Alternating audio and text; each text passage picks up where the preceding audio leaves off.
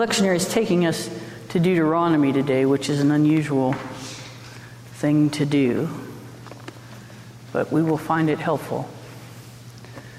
The Lord your God will raise up for you a prophet like me from among your own people. You shall heed such a prophet. This is what you requested of the Lord your God at Horeb on the day of the assembly, when you said, If I hear the voice of the Lord my God anymore, or ever again see this great fire, I will die. Then the Lord replied to me, They are right in what they have said. I will raise up for them a prophet like you from among their own people. And I will put my words in the mouth of the prophet who shall speak to them everything that I command. And anyone who does not heed the words that the prophet shall speak in my name, I myself will hold accountable. But any prophet who speaks in the name of other gods, or who presumes to speak in my name a word that I have not commanded the prophet to do to speak, that prophet shall die. And they went to Capernaum. Oh, this is this is the Mark passage. Okay, understand we are only in the twenty first verse of Mark.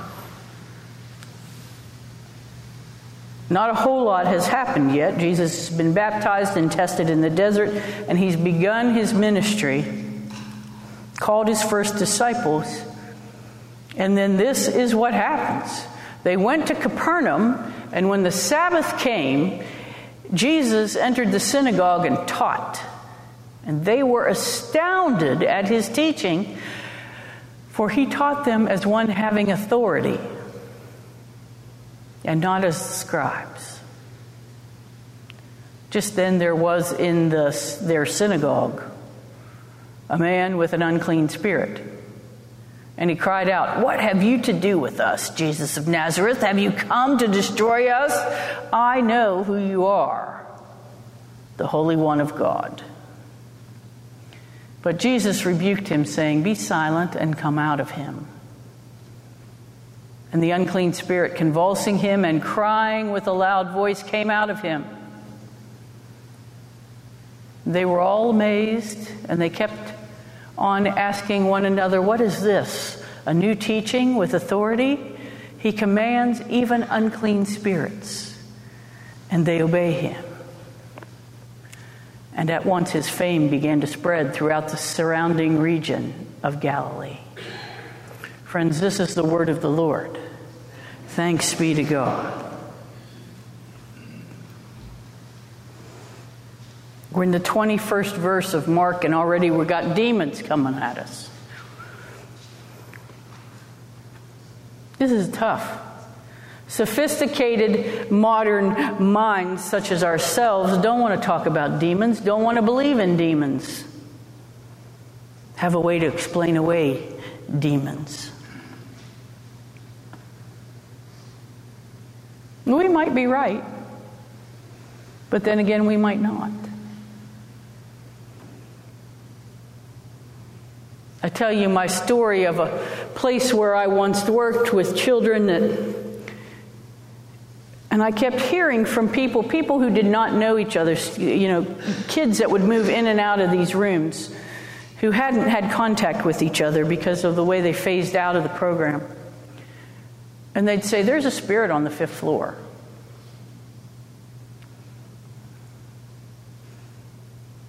And it happened enough that I began to think something is going on on the fifth floor. I don't know what it is, but they say there's a spirit on the fifth floor.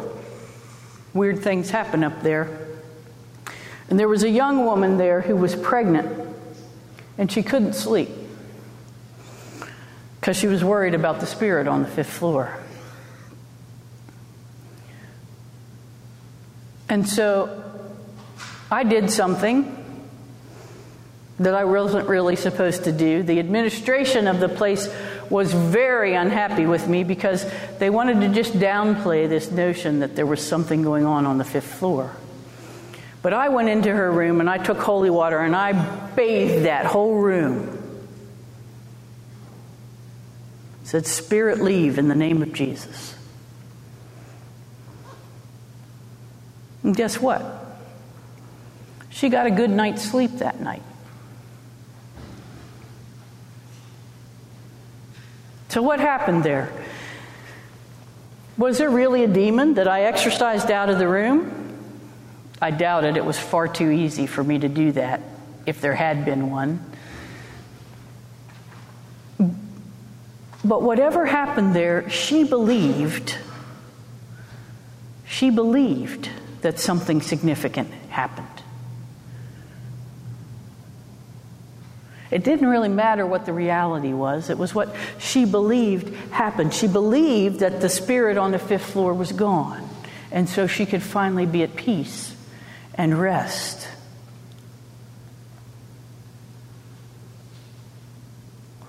So let's, for argument's sake today, not worry about what this demon was. If it was an actual spirit sent from hell, or if it was some sort of mental illness this man had, or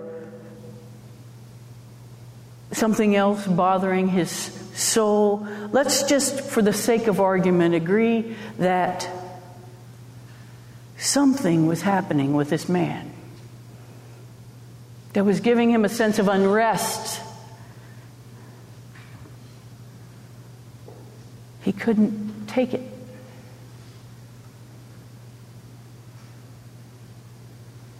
Couldn't take it so much, he couldn't take it that he's sitting in the church and listening to Jesus, excuse me, preach, and he has to speak out. He can't keep silent. His spirit is at such unrest that he has to speak.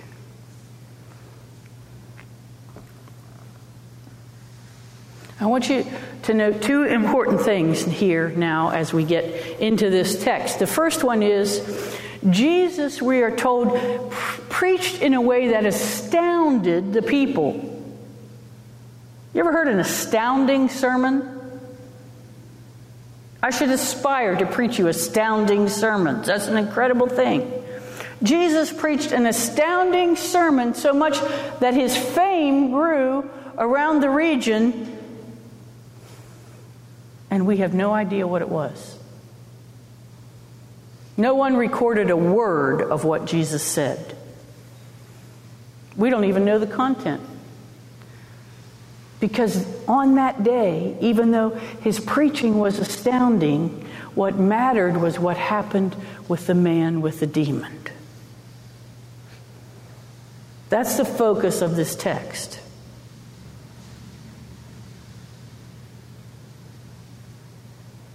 So here's the thing the second thing about this text that we need to pay attention to that is striking is that the man with the demon was in the temple. The demon made its way into the house of the Lord.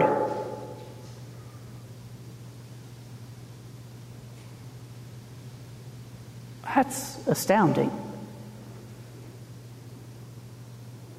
Could be frightening.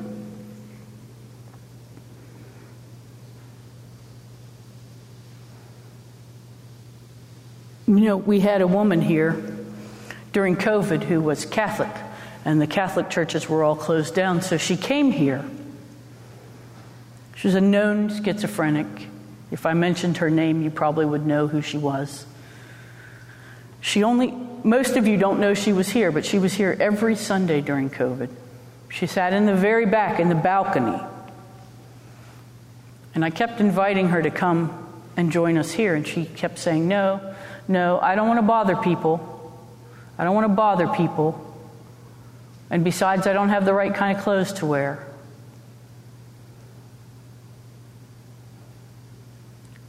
And it occurred to me at one point when we were having these conversations that I think More than her bothering people, she didn't want to be bothered by people.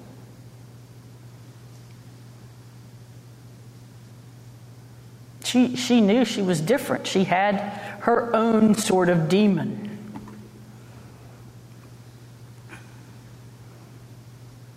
Her schizophrenia was horrible.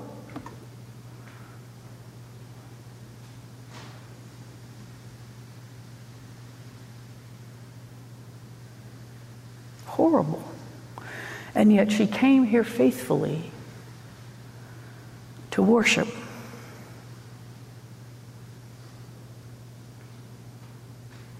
Regardless of what was going on with the demon, what people believe about that demon mattered.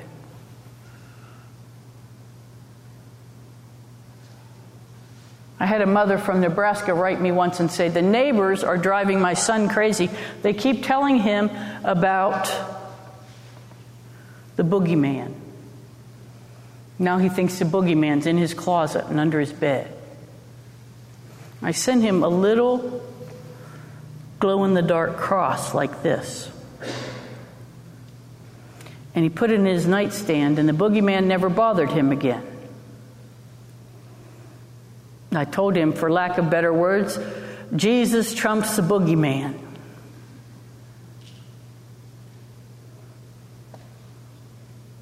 Well, here's the thing. this whole text really is about Jesus' authority. Jesus' authority is over everything, even demons whatever, however we define that demon.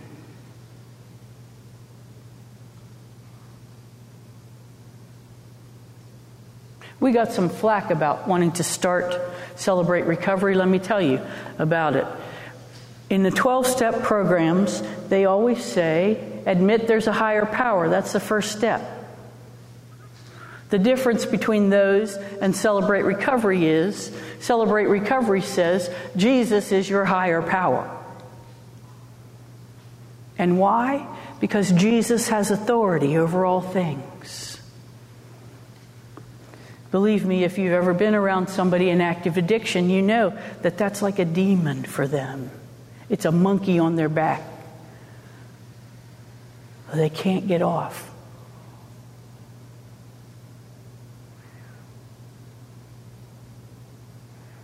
But Jesus has the authority to rid us of our demons. In this text, when Jesus confronts the man with the demon, the demon says, I know who you are. You're the Holy One of God.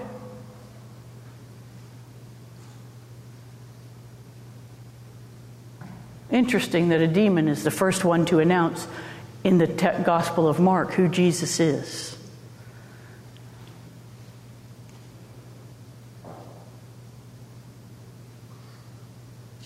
When you have the devil on your back, a demon, a monkey on your back, something that plagues you that you can't get rid of, like a mental illness or an addiction or a pain, physical pain, or a relationship problem or financial distress.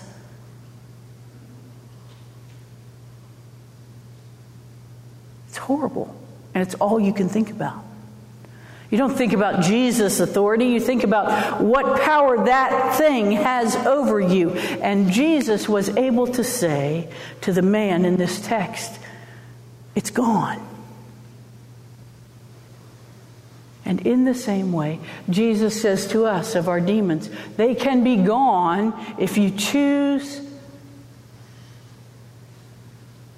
the right authority in your life.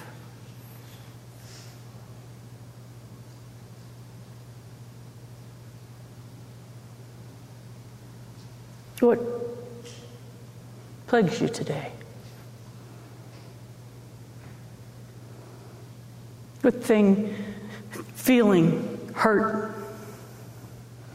do you need exorcised from your life? What hang up holds you down? What habit can you not break? We read this text and we can know that Jesus has the authority to break the chains of that thing that holds us down. Excuse me. Jesus has all authority in heaven and in earth because he is the Holy One of God.